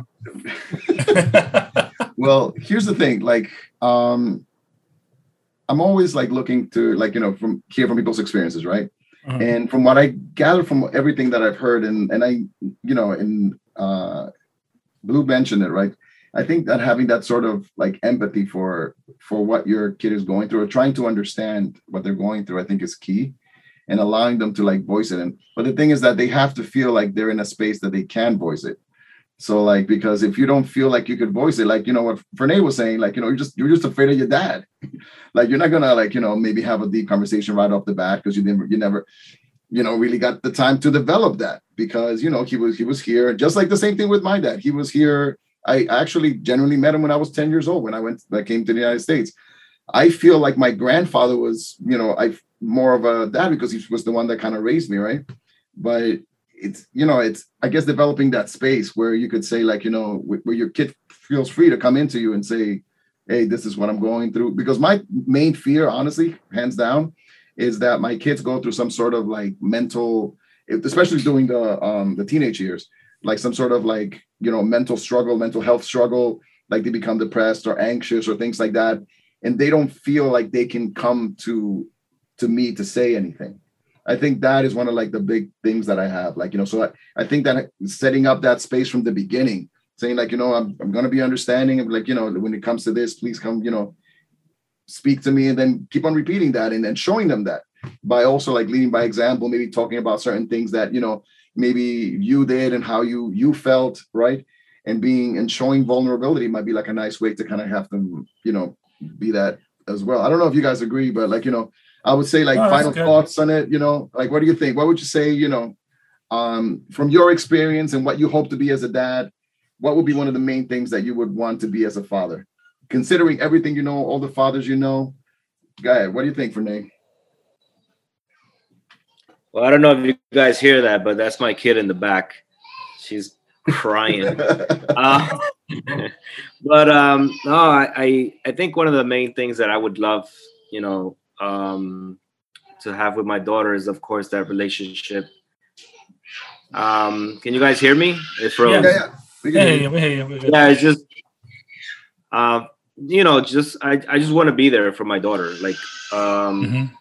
As much as possible and you know just try to be a good dad i know it's not always like the best sorry my It's kid's like It's okay, we've been through that. right We've all gone through it. No, Yeah. okay. But uh yeah just If be there for her and and, and, and have her acknowledge that i'm there for her as That's much it. as i could yeah Cool, cool. What about you, Blue? What would you say? Um, that they can come to me and speak to me no matter what. That I got their back. You know that uh, don't lie to me; it's it'll make it worse. Um, and and just come to me for anything. You know what I mean? We'll figure it out. Mhm. Yeah, that's yeah. And like I said before, pick your battles. You know, um, like I said before in the, one of the early podcasts, I would if I had to discipline or I had to make a decision, I'd ask. I say, how did my father deal with this? How can I do it differently? Because it might not work. You know, and say, okay, I'll do it this way. And then at the same time, I gotta ask my wife. I say, babe, what do you think we should do? Now that at some times she'll say, look, you handle it the way you gotta handle it. You know, Richie, I your got something to say about that, man. I What? got something to say about that. What? You know, you said, "Well, I don't want to do that because that didn't work," but in reality, it did work because you are the person that you are. True. That's that is true. But the, the way I discipline my sons now might not work. The way I was disciplined back then, like same thing with you. You're a little older. It might not work with them today. So how can you make it better for for for everybody? You know, instead of like like they was like we mentioned earlier, if you were hit as a kid, you don't want to do it to your son or your, or your, or your kids. You know, it might not might not work. That approach might not work. So it's a good insight on, on both parts. What what he did to me and what and what what they did to me, and then what I can do to them. It- It's it's just you know a foundation and even found- foundation you know you got a point it it, it does work I mean, it won't really work what they did to me but some good insight and good you know you get you get what i'm saying blue like Yeah, no, I, I- just think I- that I'm- you know what? I'm still scared shitless of my father. My father Yeah. now says something to me. I jump. What do you need? What do I got to get for you? You know, that's Right. right that's you know? Yeah right. and it, it's it's funny because like my, my my kids see my my father as oh grandpa. He's not the same person i grew up with you know you know but and on a serious note that i go to my father and say look like i told him the other day i said pop I have a problem this this what can, how, can, how can you help me and he, he says look do what you got to do. You you you've been doing this for a while and i got you and he says the same thing i got your back. He'll never say i'm doing something wrong. He'll say oh you should do it this way. This is why this is what i would do but you can do whatever you want. He'll never say i'm wrong you know Did you did your father ever say something to your kids that you were just like, uh, what the hell and who the hell are you? Yeah, exactly. Yeah. Why are you Because giving him money for? the same shit?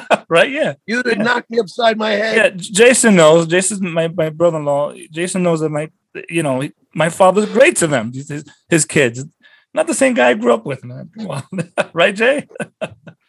Hi, Jay. Well, I hear, yeah, it's changed a lot over the years. Mhm, Yes. But I think, um, I think over 40 hours of work, day in, day out, for years at a time, will do that for you. And that, Yeah. I mean, that brings me to what I would want to be then as a father. I just want to be alive and healthy enough to move around and be mm-hmm. there for him for as long as I possibly can. That's it. That's it. Was, you know, That's that's my thing. You know, I don't know. I think when that time comes, and like let's say, I always think about it like, man, like the worst thing I could ever hear was that my daughter is moving to the other side of the United States. I think that's when like like I don't know. I I'd be the person to just throw up everything and be like, all right, I'll go find a job over there too. Oh, like, like I can't. I'm not gonna do like like I love my wife and everything. We have our own ideas for ret- you know for retirement and for when the kids are older and out of the house and all of that too. But I don't know if I don't know. I don't think I could deal very well with being that far away from my kids. You know, not being able to be at least a car rides away in case of an emergency. I don't know how people do it. You know, I don't, I- it's not that I don't have confidence in my kids or anything like that. It's just that like I feel like it's my duty to be there. You know, like Well, you Right. So we like it's your duty to create that nice space. All right, man. yeah. Guys, I just realized the time is like a little it's fine. man. I'm so We're sorry. good. Yeah, it's fine. I it's know we have to like switch it around, but now the, the count is fine now, so we should be uh straight up for next time. But thank you so much for taking the time. It's a lot of insight, man. Thank you. Um, and hopefully this sort of rubs off on whoever's listening, and they also kind of feel inspired to be, you know, to want to be good parents and to want to create good spaces and healthy spaces and supportive spaces for their kids to thrive in. So Yo, yeah, and whoever whoever you three people are that are listening, tell somebody. Exactly. Make it four people. Yeah. we got that one person in Canada, I think, right? Whatever. Yeah. Whatever. Yeah. It's just, I, listen, Tell I, listen, somebody, I listen to them. I listen to these podcasts all the time. Louis, where, Uh, where can I find your podcast, Louis? Oh, it's uh, my- Dads in Depth. Yeah, definitely. No, we're gonna definitely. Yeah, I want to send you the link and all that. So yeah, and I hope Yeah, you can join do. us. Yeah, I hope you can keep on joining us, man. Seriously. Yeah, for sure. Let me know. Yep, absolutely, absolutely. All right, everyone. Thank you, thank you so much, and See you we'll later, see you all guys. next peace out. Later.